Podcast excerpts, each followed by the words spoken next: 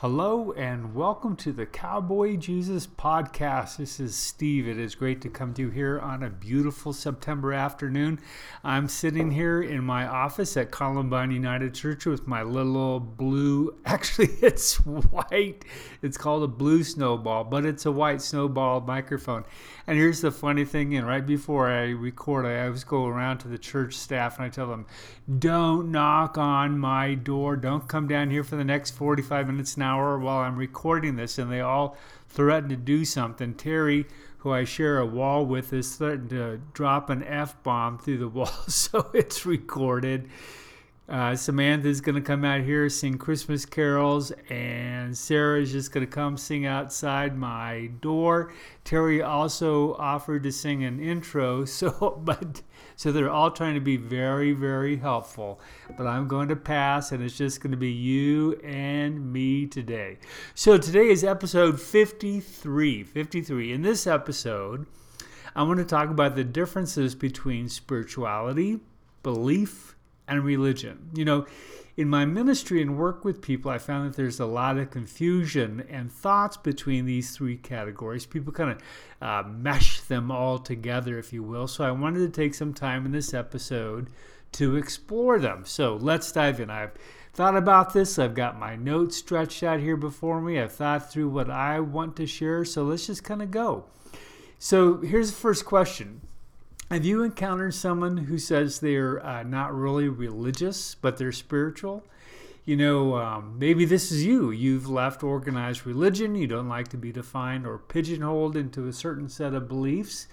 Yet you feel there's something out there, something bigger than you, something that is flowing through the cosmos that you feel connected to. If this is you, then more than likely you'll agree with the statement that you are spiritual but not religious. What does it mean when someone says they're spiritual? Okay, when someone says they're spiritual but not religious, they're not wanting to be defined or, more importantly, confined by any religious category. Instead, they're wanting to have a broader identification with the greater world of ideas and thoughts. As I said, they feel something bigger than a particular religion, they feel something cosmic, yet personal and they want to connect it. They want to swim in this stream of this cosmic movement. You know, someone who is spiritual but not religious might borrow uh, from an eclectic. What is that word? Eclectic. That's it. An eclectic uh, amalgamation of all the different religions. You know, they'll have no problem combining Christianity with Taoism, with Wicca and Hinduism. They'll study Zen and cast spells with pagans. They'll have on their mantle a statue of the Buddha, the Hindu Lakshmi and Lao. You know, they'll worship uh, a multitude of gods and goddesses. They'll be into crystals and oils and candles. They'll, they'll use anything and everything at their disposal to participate and express what their soul is trying to connect to. You know, others will not use candles or essence or uh, anything like that or altars to um, express their beliefs. Instead, they'll be much more into kind of a, a free spirit soaking up of the people in the world around them. You know, they'll find the cosmic presence at a bookstore, going through all the different aisles of books. They can find the cosmic presence in a pub, having a beer with a group of friends, sitting in a coffee shop journaling in a coffee shop or chatting with some friends. They can experience the cosmic presence at, at a rock concert, like we had Red Rocks here in Denver, and people can feel a cosmic presence listening to a rock concert at Red Rocks. Um, some of them are into alternative drugs, whether it be um, marijuana, acid, or mushrooms. Uh, they like to use these things to, alt- you know, to kind of experience an alternative reality Others will swear off all drugs and alcohol, searching for kind of a, a pure form of the cosmic existence. You know, other people are spiritual but not religious, and they often experience this cosmic presence out in nature. They'll sit beside a river, a lake, or an ocean. They'll dream of nature. They'll plan vacations around being in the outdoors. Uh, their garages and basements are full of skis and climbing ropes, mountain bikes, and surfboards. Their souls are nurtured when the sun is shining on their face, the wind is blowing in their hair, and they're doing what? Something refreshing with their body? You know, the interesting thing about people who are spiritual but not religious is they will have a difficult time pinning down what they mean by the term spiritual but not religious. They can tell you what they're not. They will say, you know, I'm definitely not a Christian or a Catholic or a Protestant or a Presbyterian, all of which are Christian. Some will tie their uh, their spirituality into their po- politics, and others will say it transcends all political persuasion. But the interesting thing, they won't be able to delineate why they believe the way they do. They'll just know, I like to say, they know in their knower what they know to be true, and they're good with that. They don't need to do any more. They don't have to have it pinned down by detailed beliefs, and they don't want someone to pin them down either. They just like being a free spirit. Now, maybe this is you. Maybe I've just described you. Now, the fun thing is, in many ways, I've just described myself. You know, my spirituality transcends my religion. You know, I am religion, more religious, more on that in a minute, but you know, I mess around with all the different religions. My bookshelves are full of Buddhism and Taoism and Hinduism and Muslim and Wicca, pagan and Native American spirituality. You know, um, at my home, I have an altar that has crystals and pendulums, candles and sage. You know, I'll smudge myself, the dog, the cat, and Phoebe when she's sleeping. Poor Phoebe. She thinks all of my spiritual stuff is kind of woo woo and out there, but whatever floats your boat, I guess. But for me, at one point I had a crystal ball. I loved it. I, I could never figure out how to make it work. Maybe it needed batteries. But it was fun to mess with and to think about how other people have used a crystal ball as a part of their spirituality. Um, I recognize all the Sabbats of the pagan calendar. Every six weeks, there's another Sabbat celebration. I love essential oils. I'm really kind of a um, olfactory person. I love smells and, and essence. So the different essential oils I love. In my office, I have a huge rose quartz, uh, rose quartz and a purple amethyst.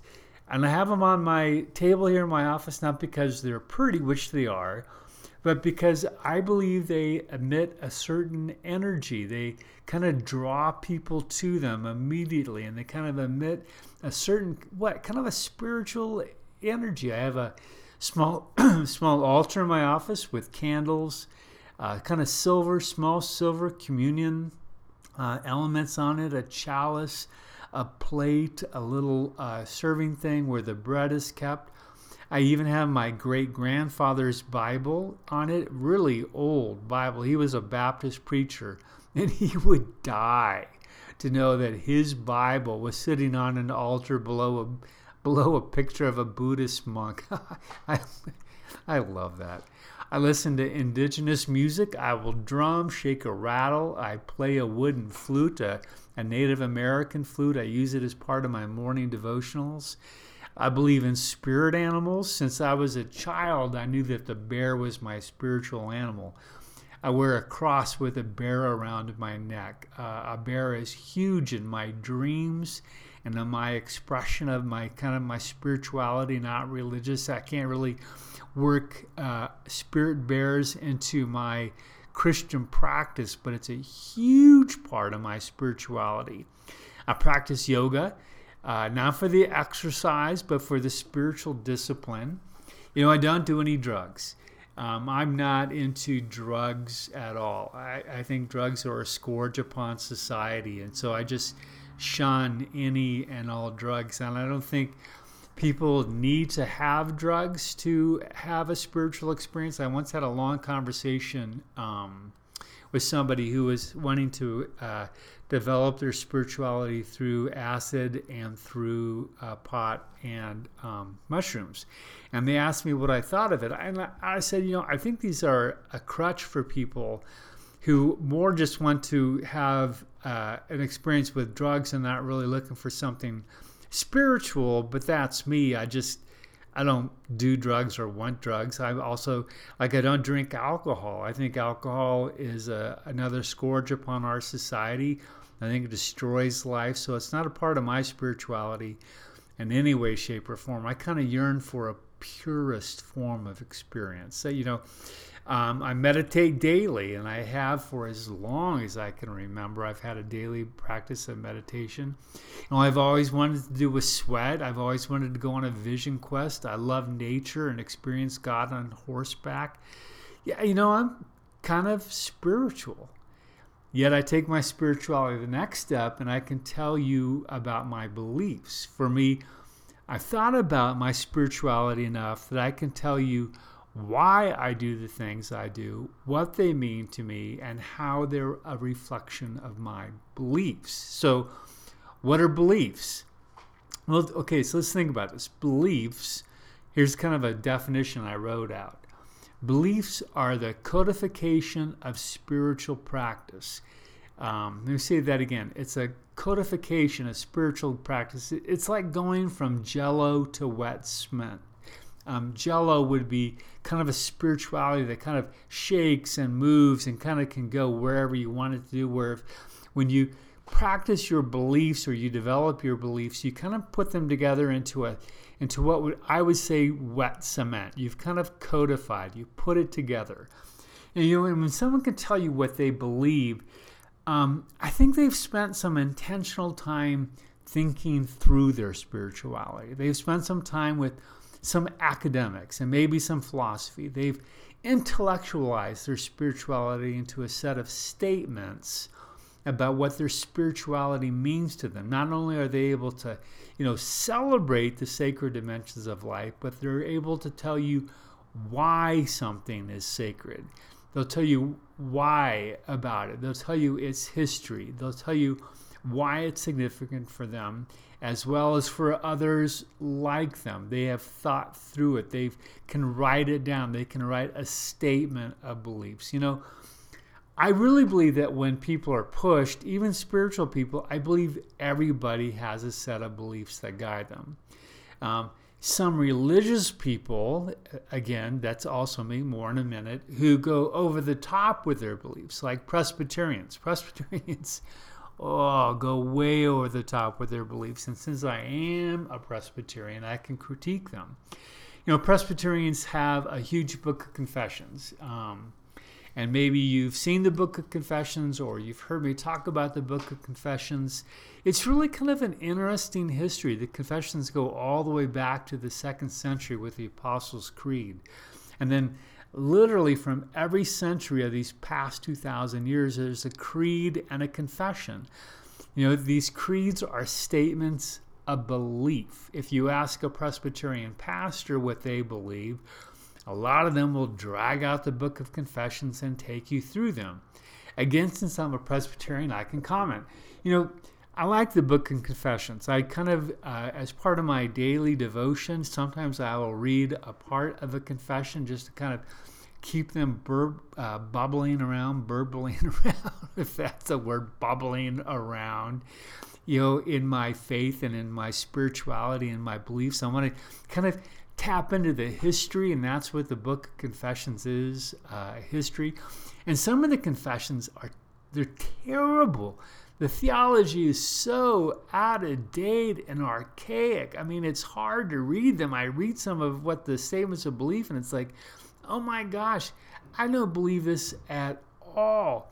But it's there as part of the history, if you will, of the Presbyterian Church. Now, there are some of the uh, of the creeds, creeds in the Book of Confessions that are beautiful and they're prophetic. Some of them, um, literally, probably from the last, what, uh, 40, 50 years, there's some great confessions in there.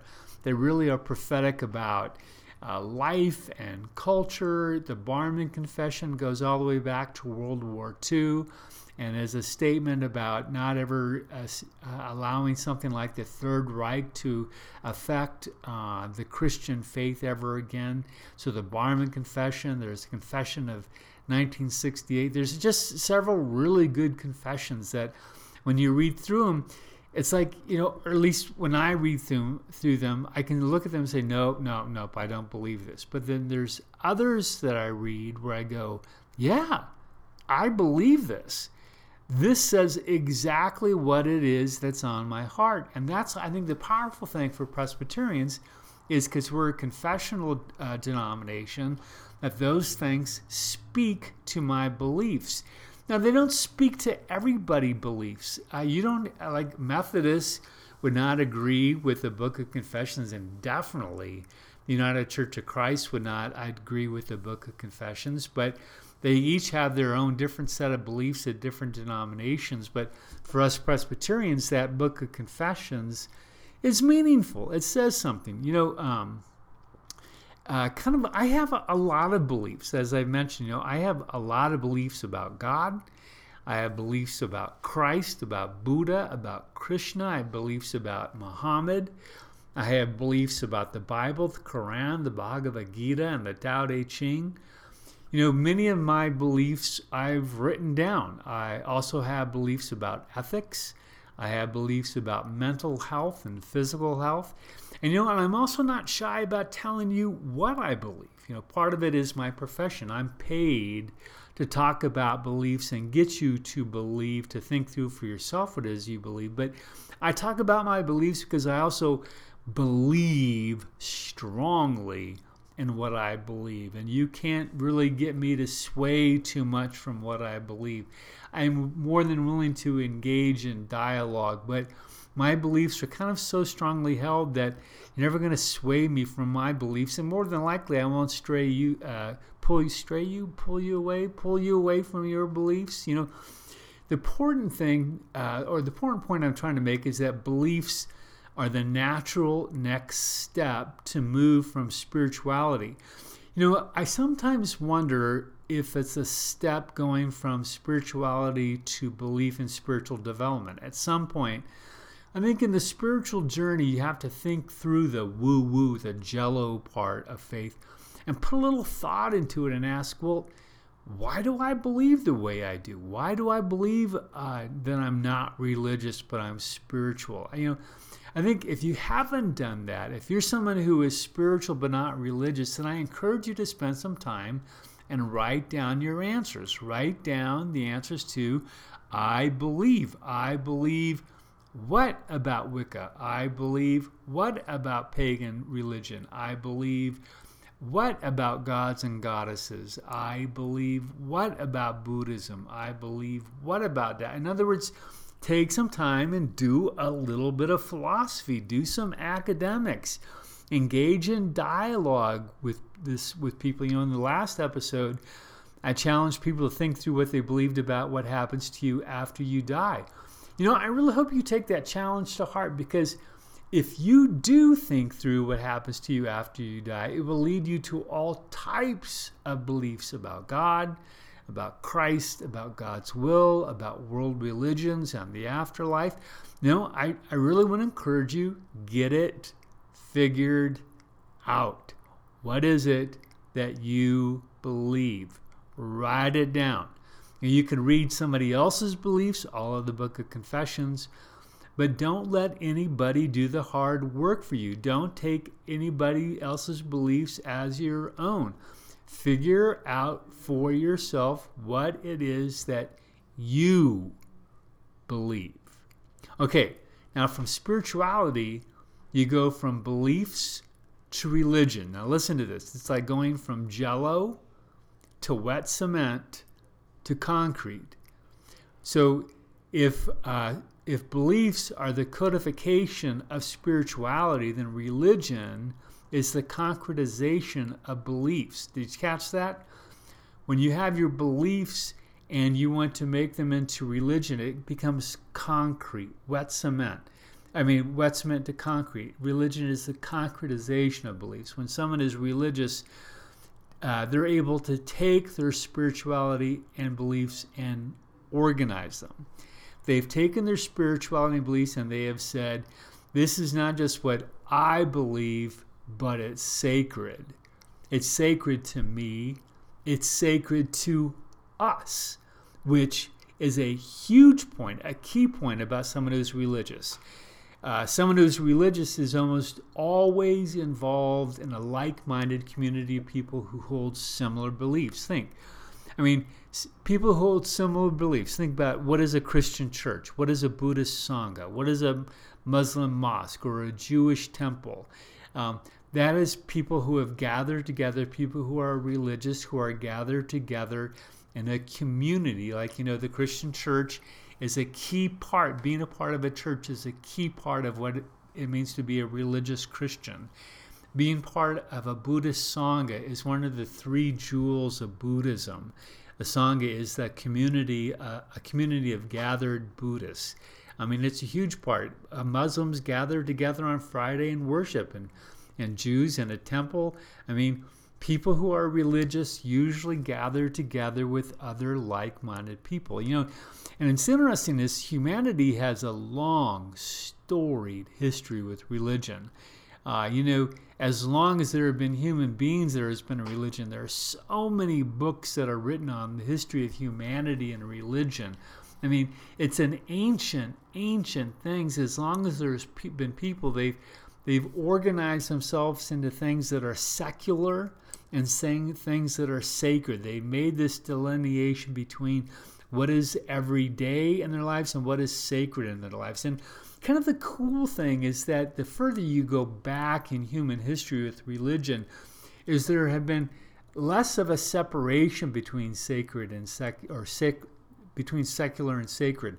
You know, in the uh, ancient people, they believed in this interweaving of the dynamic between sacred and secular. So much so they believed that they needed to be actively sacrificing to the different gods and goddesses because these gods and goddesses were going to have a direct effect on their everyday life so that it was an interweaving. And then the more that human society has developed, it became more of a separation uh, into the sec- secular and sacred. Um, like to where we are right now. I mean, I think uh, there's more of a movement right now to kind of bring back the interweaving of sacred and secular. And maybe that's what the um, spiritual but not religious people have taught us is that there's this weaving between uh, secular and sacred, so much so that there's not a delineation between the two. Where religious people uh, have usually they've said something is sacred. They've taken their beliefs and they've formalized it. They usually have set aside writings as being sacred, um, like uh, the Quran, like the Bhagavad Gita, uh, like the um, the Dhammapada for Buddhists, like the Bible for Christians. They most religions have a sacred set of writings. Also, most religions have um, a sacred set of music. You know, all religions have sacred music of some kind, whether it be chants or choirs or bands. You know, when people religious get together, you know, they they usually do a couple things. They usually kind of have some type of prayer or meditation. They usually have a, a reading from their sacred literature. They usually have some type of commentary about uh, someone speaking about what the sacred literature means, and then almost invariably there's going to be chants, choirs, contemporary bands that are playing. Um, there's as long as people have had religions, they've had music. You know, um, the challenge about the human history of religion is religions have a nasty habit of claiming that their religion is the one true religion. Christians do this like crazy. You know, unless you're a Lutheran, you're not, you know, truly a Christian. If you're not a Catholic, then you're not a part of the one true church. If you're not, you know, um, a Church of Latter day Saint, a Mormon, then you're not a part of the one true church. You know, this has caused all types of problems uh, because despite what their religious, uh, the religious leaders might say about peace, the adherents always end up fighting about what religions is right among Christians. This is so, especially among Christians, this is so. One of the things I've always said about Christians is You know, it's kind of like, you know, uh, my take on when Jesus says, whenever two or more are gathered in my name, there I am also. The Poos Benson take on that is whenever two or more are gathered in Christ's name, there's bound to be a fight. Christians fight over what they believe and who is right and who is wrong.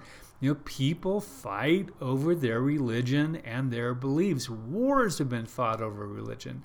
Crusades have been waged. Countless millions of lives have been lost, all in the name of that which is holy. This is the worst part of religion, and people who are who have fled religion and have said that they're spiritual but not religious, they've often fled because of the violence that um, that religions have caused throughout the years. So, but then I also say religion can be the most beautiful thing to experience and be a part of. You know, I'm pretty religious. I love being a part of a religion. It's something it participates in something that is larger than myself. I love being around something that has been around for a couple of centuries. You know, I strongly identify being a Christian. You know, I love the stories, the rituals, the liturgies, the prayers, the holy texts. I love being with a group of people who are all singing together and praying together. For me, there's something profound about being with a group of people who are mourning or celebrating someone or something. You know, for me, being a part of a religion like Christianity, you know, it organizes my life. It organizes my week, my month, and year into a Christian calendar. I love the movement of the seasons from Advent to Christmastide to Epiphany uh, to um, Easter to Lent to Eastertide to Ordinary Time. That whole movement, and then the the week, the weekly movement of you know church being every seven days, and then you have the high holy days. You have Christmas and Easter and Pentecost, you know, for, and then all the little holiday, church holidays throughout the year. It gives a sacredness to the movement of time. You know, it's like one of the things I really appreciate about the uh, religion of Wicca and the pagan spiritualities is that their movement of Sabbats is a definite breaking up of time into, or breaking up the year into sacred times. They have their high holy days, which for them marks the different seasons, and their spirituality is so tied to the movement of nature that they're really connected with nature, something that I think Christianity could really borrow from, and that is that if we could tie our faith deeper into the movement of nature. But in but anyways, we I love the movement of time through the year that Christianity brings. Okay, now also there's a lot of BS that you have to wade through. In fact, there's so much politics and bad behavior among religious people that it can make you either wince, vomit, or run. You know, I think recently uh, all the politics and bad behavior in religion has caused a mass exodus from organized religion. It's you know, all the BS, the hypocrisy, the male dominated hierarchy, and the anti gay, anti progressive, anti earth sentiments. You know, I think that this has caused, uh, I'm not talking about Christianity, but it's, it's caused Christians to flee from Christianity because of all this uh, male dominant hierarchy, anti gay, anti progressive, anti earth. People are saying, I just want to be a part of that. But while they have left religion, they haven't left their soul. So they become spiritual, but not religious. You know, as I said, I'm kind of um, a very religious person. There's something about the historical Jesus and the cosmic Christ that grabs my imagination and soul. The Christian faith speaks to me. You know, I love the Bible, I study it daily. I also love all the traditions of the church. I love that I'm part of something that has had billions of adherents over the past 2,000 years. I love being a part of a church community. I love walking with people through life. I just, I love being a minister. I love, you know, celebrating and worshiping and baptizing and marrying and burying people. I love Sunday. I can't wait for Sunday to come. Come Wednesday, I can't wait for Sunday to come again. You know, maybe it's just because I'm a pastor. I like to joke that I'm a professional Christian, but I have to remind myself that I get paid to do this great job. I love being spiritual. I have strong beliefs, and I'm also a very religious person. So I ask myself, I wonder if there's a way to have the best of all three. Is there a way we can encourage people to dive into their spirituality, think through their beliefs, and gather together in a sacred community with other like minded folks? You know, religion doesn't have to mean coming to church on Sunday. I think religion can be pretty expansive. How can we help people be expansive in their religion? So, what are you? Are you spiritual? Have you thought through your beliefs? Are you a part of religion? Know, one major learning I want to offer is wherever you are on this spectrum, we need to have tolerance for people who believe differently from us. It's like the bumper sticker. We need to coexist. Actually, I believe we need to go far beyond coexisting, but I'll start with coexisting. We need to honor each other's spirituality, honor each other's beliefs, and definitely honor each other's religions. It's pretty simple. Be humble. Be humble. You're not you don't have the corner on the market of truth. Other people are going to experience the sacred in ways different from you be humble. It's you know, I also think it's a lot of fun to discover what other people think is sacred. All right, man, we've covered a lot of ground today. So uh, thank you for listening to the Cowboy Jesus podcast. You know, please tell your friends about this podcast. Share with them the link. Share it on Facebook. I always post this on Facebook. So if you found it on Facebook, share it. Help me get the word out. Um, also, look for my blog, um, also Cowboy Jesus. You can find it if you uh, go to the URL stevescowboyjesus.blogspot.com.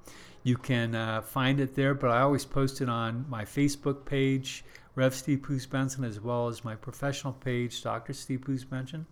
It's on Twitter. It's also on LinkedIn. I try to get it out as far as I can. Also, look for my Wednesday shoutouts. If you haven't seen my shoutouts, they're brief, under three minutes spiritual lessons, kind of for the middle of the week on Wednesday. I post them on YouTube and Facebook. A lot of different ways to connect and share different ideas. I so appreciate you listening to the podcast. I hope you have a great day and a great week. Let's stay in touch. Thanks. We'll see you. Bye.